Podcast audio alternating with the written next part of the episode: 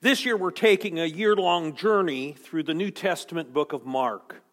Today we find ourselves in the 4th chapter where Jesus tells a story, a parable about a farmer sowing his seed. And I believe there's a lesson in this for us, a lesson that Jesus wants us to learn this Easter.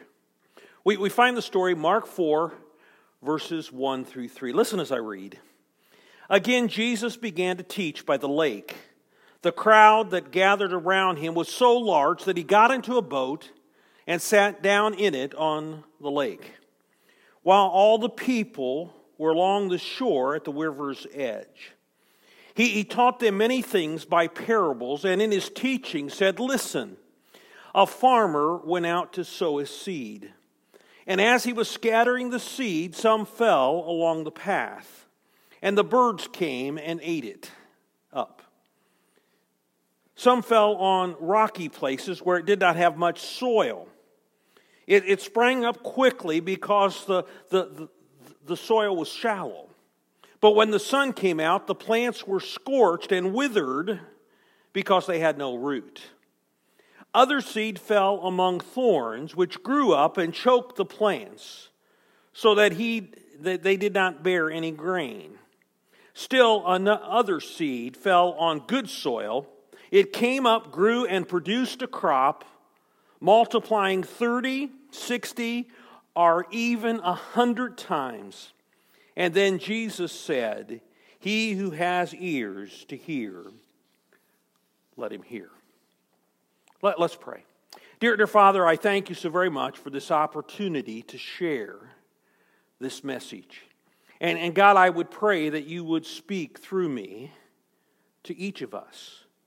And God, I would pray for open hearts and open minds to your word today. God, help us to be good soil this morning.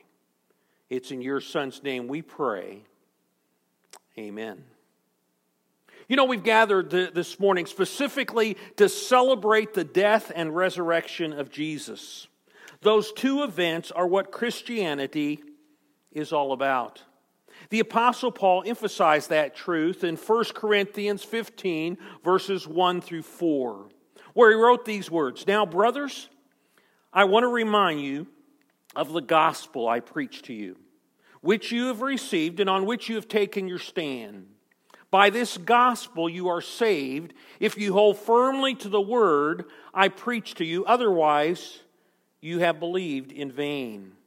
For what I received I passed on to you as of first importance, that Christ died for our sins according to the Scriptures, that he was buried, that he was raised on the third day according to the Scriptures." And then Paul goes on for a few more verses talking about all the people that saw Jesus alive after his resurrection, including himself, who saw Jesus later on the road to Damascus. Now, people, this is good news. It was good news that Paul preached, and it is good news that we preach here at the Church of Christ. This is good news that Paul and the Corinthian believers, they received it and believe it, and we too can receive it and believe it. This was the message, the good news that saved them, and it can save us also. That Jesus died on the cross for our sins, paying the penalty that we deserve because of our wrongs, and that Jesus was buried and rose again, giving us victory over sin and death. That is, if we receive the good news and believe in Jesus. Really, that's the key to Christianity, receiving the good news of Jesus' death and resurrection and believing in him. As a matter of fact, that's what Jesus wanted from the crowd who was listening to him that day in Mark 4. He wanted them to receive his good news and believe in him, but sadly, not everyone in the crowd received the good news and believed in him. And sadly, not everyone today has received the good news and believed in Jesus. The death and resurrection of Jesus can change any person's life and eternity. And yet many people have never heard the good news. And many more people have heard it, but have never received it or believed in Jesus. Well, today we are proclaiming that good news. In our service this morning, we are proclaiming it in the scriptures that have been read. We have proclaimed it in the song that has been sung. We have proclaimed it here in my message. The question is, how will you respond to this good news? Will you respond to the good news of Christ's death and resurrection? The four kinds of soil in Jesus' story represent four kinds of hearts. Four different ways that you and I can respond to the good news of Jesus. The question is, which soil, which heart describes the response, our response, to Jesus' good news? The first heart is a hard heart, which rejects Jesus' good news. This is represented by the hard ground along the path, where the birds come and eat the seeds that the farmer has sown. That day the disciples wanted to know the meaning behind this story. And so they asked Jesus, Mark 4, verses 10 through 12. When he was alone, and the 12 and the others around him asked him about the parables. He told them, the secret of the kingdom has been given to you. But to those on the outside, everything is said in parables, so that they may be ever seeing, but never perceiving, and ever hearing, but never understanding. Otherwise, they might churn and be forgiven. Jesus is describing here people at the two ends of the faith spectrum. At one end of the spectrum are the disciples who have received the good news and who have believed in Jesus. At the other end of the spectrum are those who have rejected Jesus and his good news. Many in the crowd were seeing the miraculous things that Jesus was doing, but they were not perceiving that he was from God, that he was the promised Messiah. They were hearing the Bible messages that Jesus was teaching, but they were not understanding those lessons. The truth is, they didn't care to understand Jesus' lessons. They didn't care to understand Jesus' new good news, because their minds were already made up. Their hearts were hard. They had already decided to reject Jesus and his good news. That's the hard ground along the path. Listen to what Jesus says next. Mark 4, 13 and 14. It says, Then Jesus said to them, Don't you understand this parable? How then will you understand any parable? The farmer sows the word. Some people are like seed along the path, where the word is sown. As soon as they hear it, Satan comes and takes away the word that was sown in them. Here Jesus compares a farmer sowing seed to him sharing God's word. He is sharing God's word in hope that they will hear his word, that it will be planted in their hearts and lives, and it will grow and it will bear fruit. But whether that happens all depends on upon what kind of soil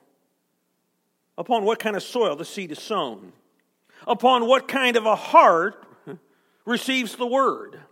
A hard ground can't produce a harvest, because the seed can't be planted in it. And so birds simply come and eat it. The same thing is true with a hard heart. It can't produce a spiritual harvest, because the word doesn't get planted in a person's heart and life. Oh, they may hear the good news of Jesus in a service like this, or on the radio or television. They may hear about the saving message of his death and resurrection, but they never really give it any thought. Satan doesn't let it get planted in their heart and mind. Their minds instead are already made up. They've rejected God's good news. And they just keep living their lives the same way that they have always lived them. When what they can have in Jesus is an abundant life, an eternal life in Him. Of course, we can do this on any given Sunday. We can hear a message from God's Word. We can even take notes on the message. But that can be where it ends. If we never apply the message to our lives, if we never plant it in our hearts and minds, and we just keep living our lives the way that we have always lived them. I wonder today, is your heart a hard heart? Have you heard the word and not let it get planted in your heart and life? Have you heard Jesus' good news and not received it or believed it? The second heart is a shallow heart, which abandons Jesus' good news. This is represented by the rocky ground where there is not much soil. Jesus explains the meaning behind this soil, this heart, Mark 4, verses 16 and 17. Others, like seed sown on rocky places, hear the word and at once receive it with joy. But since they have no roots, they last only a short time. When trouble or persecution comes because of the word, they quickly fall away. My brother-in-law has a farm up in northern Iowa. It is like most farms in that part of Iowa. It is rocky ground. There are piles of rocks stacked near every field because the rocks are just continually rising to the surface. That is not the kind of rocky ground described here in Jesus' story. Instead, it is a thin layer of soil over a hard layer of rock. And so seeds, if they end up being planted on that kind of shallow soil, the plants may spring up quickly. But when the sun comes out, the plants are scorched and withered because they have no roots. And Jesus says this rocky ground is like people who hear the word, that hear Jesus' good news. Now, they don't reject the message like the hard-hearted do. Instead, they receive it with joy. I mean, if you really understand the good news of Jesus, His death and resurrection, there will be joy in your heart. But with a shallow heart, that good news doesn't take root in a person's life. God's word doesn't take root in the person's life. This describes a shallow faith at best. And so when the joy wears off and when problems and persecution and difficulties come, this person falls away. They abandon Jesus' good news. I mean, they're like fickle Illini fans. One week, they are the greatest team with the greatest coach. The next week, after a loss in the tournament, they are a bunch of losers with a losing coach. We can do that with Jesus. I mean, we can think that Jesus is awesome. He did so many awesome things. Most important, He died on the cross for my sins. He rose from the dead to give me life, new life in Him. But if our faith never goes beyond that, when difficulties come that test our shallow faith, all of a sudden Jesus doesn't seem as awesome as He did. Jesus' good news doesn't seem like good news anymore, and no longer are we interested in following Him. I wonder, is your heart a shallow heart? Has God's word, has Jesus' good news taken root in your heart and life? Or is your faith a shallow faith that has abandoned or will abandon his good news? The third heart is a distracted heart, which forgets Jesus' good news. This is represented by the weedy ground where weeds grow and choke out the plants so that they produce no grain. Here's Jesus' explanation of this kind of soil, this kind of heart. Mark 4, verses 18 and 19. Still others, like seed sown among thorns, hear the word. But the worries of this world, the deceitfulness of wealth, and the desire for other things come in and choke the word, making it unfruitful. Notice these people, they hear the word. I mean, they hear Jesus' good news, but all too quickly, that message is crowded out. It is crowded out by the worries of life, the deceptive lure of money, and the desire for other things, resulting in no spiritual fruit. I like the way the contemporary Bible, The Message, puts that verse. It says, the seed cast in the weeds represent the ones who hear the kingdom news, but are overwhelmed with worries about all the things they have to do and all the things they want to get. The stress strangles what they heard, and nothing comes for it.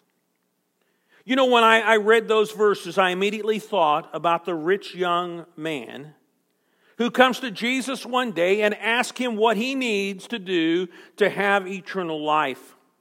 And Jesus lists some of the 10 Commandments. And the young man was able to say to him that he had kept those commandments since he was a boy.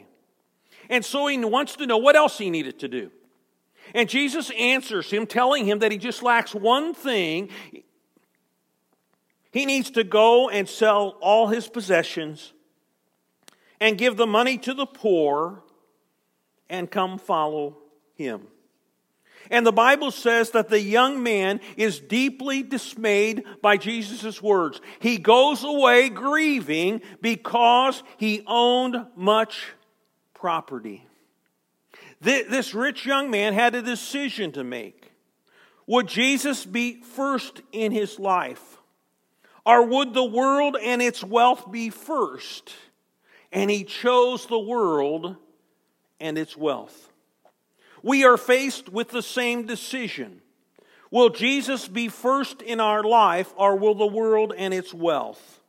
Will our focus be on our spiritual life or upon our worldly life? Will we be most concerned about doing God's will or doing our own will? We all know what response Jesus would want us to make. He would want us to put him first. He'd want us to focus on our spiritual life, and he would want us to do God's will. But is that the choice that we're making as we live out our lives each day? I mean, putting Jesus first, focusing on our spiritual lives, doing God's will.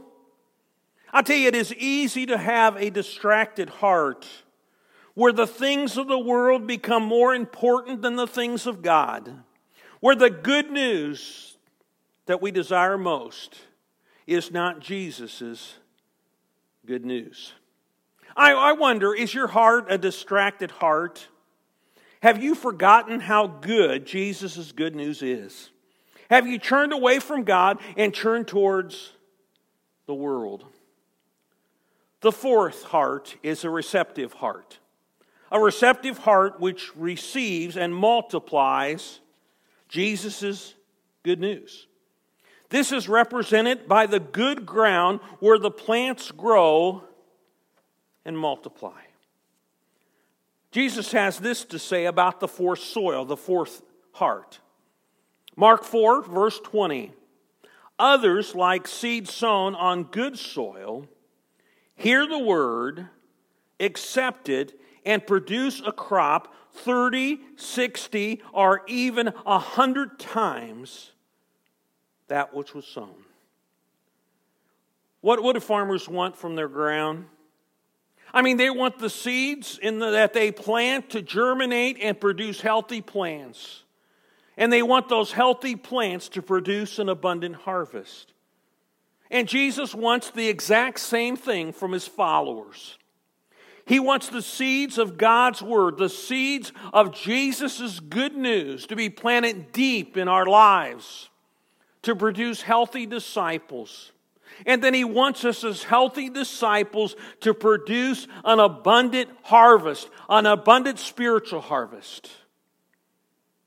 And that's what Jesus describes here. Those with receptive hearts, they hear the Word. They hear Jesus' good news. They accept the Word. They receive it into their hearts and lives, and the Word produces a spiritual harvest in their lives and in the lives of others.